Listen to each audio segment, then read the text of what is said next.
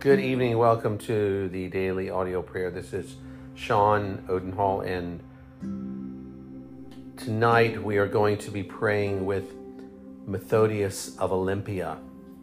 Not someone most of us have heard of, but he was a early church father.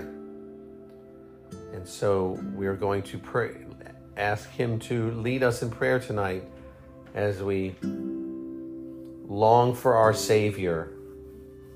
That is the title of his prayer. I long for you, Savior, and I cannot help but worship you. So let's join him as we pray and ask the Lord to give us a heart like Methodius of Olympia so that we would long for you and we cannot help but worship you. Let's begin as we come before this great God of ours who loves us and who cares for us and is the only true God, the living God, the God who is three in one the Father, Son, and the Holy Spirit, and the Son who sacrificed and gave his life for us so that we may have fellowship with the Father. So let's do this and come before him. Lord, we long for you, O Lord of mercy and Lord of our fathers. You have stooped down in grace as a mediator, bringing grace, bringing peace, and bringing harmony between heaven and earth.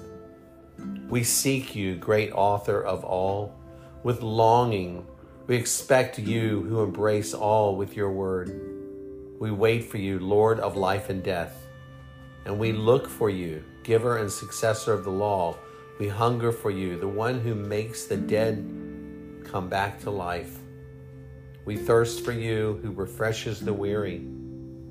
We desire you, O Creator and Redeemer of this world. You are our great God, and we adore you. We love you. We seek your face. You are our holy temple, and we pray in you. You are our lawgiver, and we obey you. You are God of all things. The first, God the Father, has begotten no other God, and there is no other Son who is of one substance and one glory with the Father.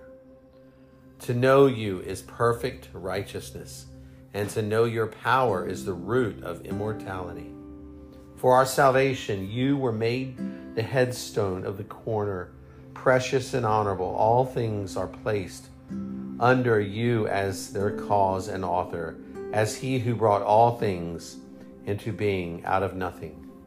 You steer the universe with your wise and steady hand. You are the principle of order and the bond of unity and peace. Peace. In you we live and move and have our being. So we will glorify you, my Lord and God. We'll praise your name, for you have done wonderful things from ancient days. Your wise counsel is faithfulness and truth. You are clothed with majesty and honor. What is more magnificent than for you, the King, to assume our humanity, illuminating those who sit in darkness and the shadow of death?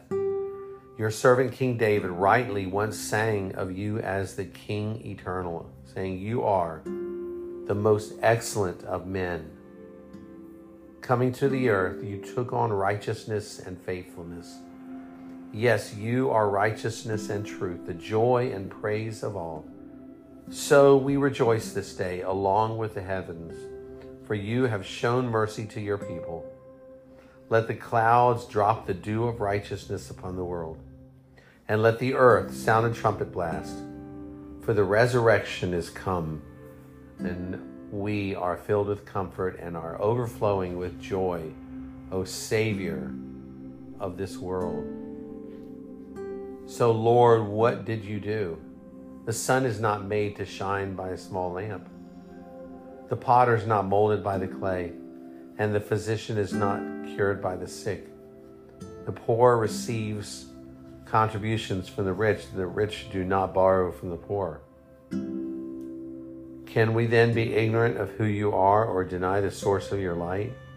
Because we see our own form in you and may to reason against your divine substance. Are we to do that, Lord? Which is invisible and beyond comprehending.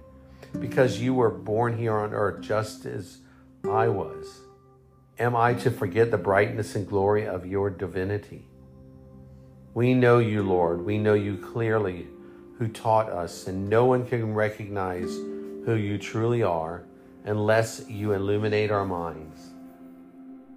The whole of creation adores you, Jesus, and we cannot help but worship you. We cannot keep from proclaiming you. Heaven announced your birth with a star, while choirs of angels praised you in joy. Shepherds sang to you, their chief shepherds. So we cannot keep quiet, like the voice of one crying in the wilderness. Prepare the way of the Lord I am only human, but you are fully God and fully man. Yet you, who were in the beginning and were with God and were God, you are the brightness of the Father's glory, the perfect image of the perfect Father, the true light who lived among us in the form of a servant, not ashamed to be born at the lowest level of humanity. And you who built the bridge between heaven and earth, do you come to us now? We know how great is the measure of difference between earth and creator. We know how great is the distinction between the clay and the potter. And we know how superior you are, O Son of Righteousness. So extend your right hand towards us so you may crown our head by your touch, so that we may run the course before your kingdom, crowned like a forerunner and announce good tidings to sinners Behold the Lamb of God who takes away the sins of the world.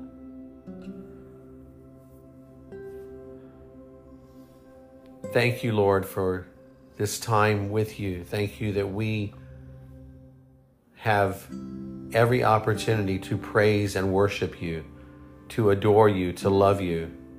May that be our daily joy Lord, we love you and we thank you for your word. Thank you for these words for the saints of long ago, for those who have gone before us and have lived this life and have written about these things for us so that we may experience and understand more about intimacy with you, Lord.